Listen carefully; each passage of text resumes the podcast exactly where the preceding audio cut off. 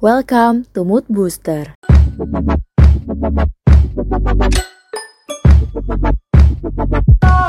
Selamat pagi, siang, sore, malam buat kamu yang lagi dengerin ini. Apa kabar hari dan hati? Semoga lagi-lagi tetap feeling good atas apa pun yang terjadi. Dan kali ini kita masuk ke segmen baru di Mood Booster yaitu hashtag kamar cewek. Yeay, jadi ceritanya Yeay! uh, ada suara cewek, ada suara cewek lain.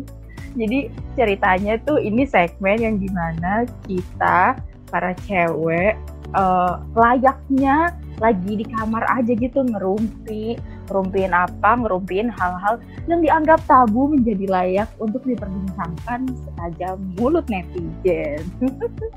ya gitu deh ya. Uh, dan kali ini uh, bahasan kamar cewek pertama yaitu tentang, ya aku mau kasih tebak-tebakan dulu. Ada yang datang bertamu tapi bukan si dia, dan ada yang nyakitin tapi juga bukan doi. Siapa itu? Yaitu menstruasi. Iya, tamu bulanan yang selalu datang menghampiri ya tiap bulan. Uh, mungkin teman-teman seringnya nyebutnya apa sih menstruasi, datang bulan, haid, DP, dapet, apalagi ya banyak ya istilah-istilah kode-kode khas cewek. Nah kita bakal ngobrolin itu tentunya bukan gue yang akan ngebahas uh, akan ngobrolin bareng Budi dan dia. Mana teriakannya? Mana sambutannya? Halo Kak Dia. Halo assalamualaikum Muti. Waalaikumsalam. Ya aku aku senang banget aku antusias banget bisa menghadirkan langsung di kamar ini seorang uh, Bubi dan dia ya. Jadi kalau uh, aku kenalin dulu uh, Kadiah ini adalah kakak aku yang baru kenal berbulan-bulan yang lalu sih di uh, Forum Indonesia Muda. Tapi aku alhamdulillah bersyukur uh, Allah kenalkan dengan beliau karena aku banyak belajar. Belajar tentang apa? Belajar tentang kesehatan reproduksi dan seksual. Jadi kabidan eh kabidan. Tadi ya, itu kan ngomong Bu Bidan sama Kadia jadinya ampun. Uh, jadi Kadiah ini aktif banget untuk campaign, uh, untuk edukasi terkait Pro. Nah teman-teman kalau mau tahu mau nikmatin konten-kontennya bisa kunjungi Instagramnya @diahlail dan juga uh, punya podcast namanya podcast Bidan. B E D O N Bidan. Asik. Dan juga punya Lilah Care sebuah servis uh, yang nama IG-nya juga Lilah Care. Ya betul ya kayak Betul banget Muti. Betul. Dan pokoknya uh, Bu Bidan pasti seorang bidan dan juga mom and baby terapis. Uh, halo Kak Dia, sudah tersambung uh, kami di studio? Uh, sudah sudah sudah. Oke okay, kabar kabar baik kak. Kak kak jadi kita mau ngobrolin soal menstruasi karena uh, ini topik yang uh, menurut aku hot banget, problematikanya banyak banget. Karena kenapa? Karena ya tiap cewek tuh pasti ngalamin ini kan, gitu. Nah, uh, bolehlah kak jelasin, pengen tahu sebenarnya menstruasi itu gimana sih kak? Maksudnya gini, apa sebenarnya yang terjadi dalam badan kita, dalam uh, raga kita saat kita itu menstruasi mulai dari mungkin uh, PMS-nya sampai uh, menstruasi itu datang itu gimana sih kak?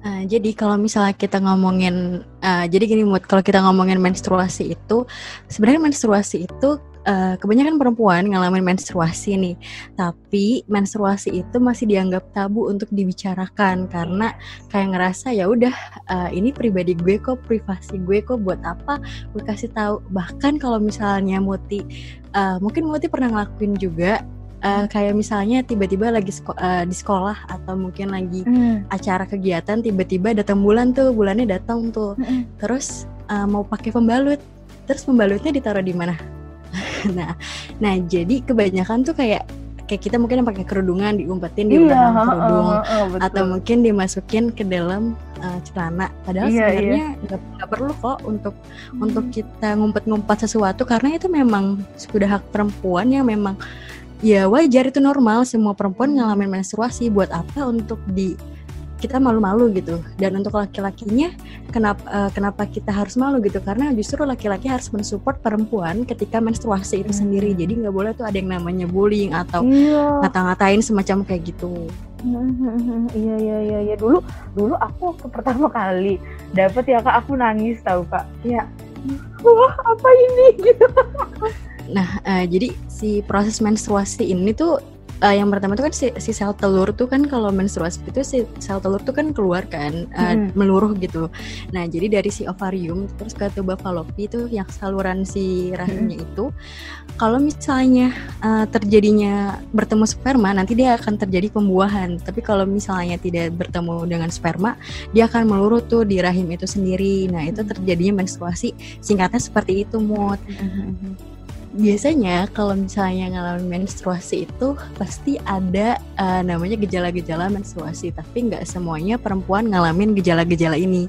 Jadi mungkin ada yang ngalamin kayak uh, demam, ada yang ngalamin kram perut, ada yang ngalamin uh, daerah payudaranya itu mengencang dan gejala eh, gejala-gejala lainnya yang mungkin teman-teman merasakan kayak gitu. Hmm. Dan nggak semua perempuan itu sama. Misalnya Muti biasanya tuh ngalaminnya pusing kepala gitu. Terus hmm, demam aku kayak gitu kan. Ya, aku pernah aku pernah cerita kan kayak Iya, iya benar-benar. Kak aku lemes banget ini ya Allah nggak nggak buat ngapa-ngapain itu kenapa? Ternyata pengen dateng ya Iya benar-benar terus ada juga yang konstipasi atau sembelit dan lain sebagainya hmm. gitu. Ada yang ngerasa punggungnya nyeri gitu kok kayak ngerasa badannya kok pegel-pegel padahal nggak ngapa-ngapain atau hmm. apa kayak gitu kan jadi macam-macam tuh orang tuh beda-beda kayak gitu belum tentu aku ngalamin hal yang sama kayak Muti gitu hmm, itu ken kenapa kak gara-garanya? Uh, jadi tuh kalau misal itu namanya tuh uh, gangguan si sistem kesehatan sistem tubuh kita itu terhadap si menstruasi itu. Nah biasanya kita tuh uh, sebutnya dengan sindrom pramenstruasi atau PMS atau premenstrual syndrome itu sendiri. Kalau misalnya uh, kalau misalnya memang dia kita sebutnya disminor ya atau mungkin kalau misalnya teman-teman mungkin ngerasanya nyeri nyeri daerah hmm. uh, perut kram perut kayak gitu kalau misalnya itu uh, gejalanya paling uh, di head pertama atau kedua misalnya pas awal-awal head -hmm. itu dia akan hilang itu termasuk disminor primer kita nyebutnya hmm. tapi kalau misalnya menstruasinya itu ternyata eh menstruasinya sakit nyerinya itu masih uh, terus berlanjut sampai pas mau akhir menstruasi berarti itu namanya disminor sekunder. Perbedaannya itu sangat uh, berbeda ya karena kenapa kalau misalnya disminor primer itu masih dibilang normal masih kategori normal dan uh, tingkat keparahannya itu berbeda-beda dari tiap orang. Ada yang mungkin ngerasa uh, dia kram perut atau mungkin nyeri daerah perutnya ngeganggu sampai uh, apa namanya ke belakang-belakang kayak gitu. Hmm. ada yang dia ngerasa uh, ya udah cuma sebatas uh, apa sih namanya hal yang standar tingkat nyerinya itu masih masih kecil lah kayak gitu. Jadi beda-beda. Nah itu disebutnya tadi kan disminor primer itu sendiri. Jadi masih uh, itu dalam kategori normal dan itu bisa hilang seiring berjalannya uh, umur kita makin lama makin bertambah kayak gitu. Hmm. kayak misalnya mungkin uh, tadi kan uh, Muti nanya ya kalau misalnya uh, nyeri atau hmm. kram atau gejala-gejala itu tuh biasanya terjadi karena apa sih kayak gitu kan? Hmm. Nah, si kram ini biasanya uh, kram pada perut ya, khususnya berasal dari kontraksi otot rahim yang lagi intens tuh ngeluarin darah menstruasi dari dalam rahimnya kayak gitu makanya uh, terjadinya nyeri gitu pada saat kita menstruasi.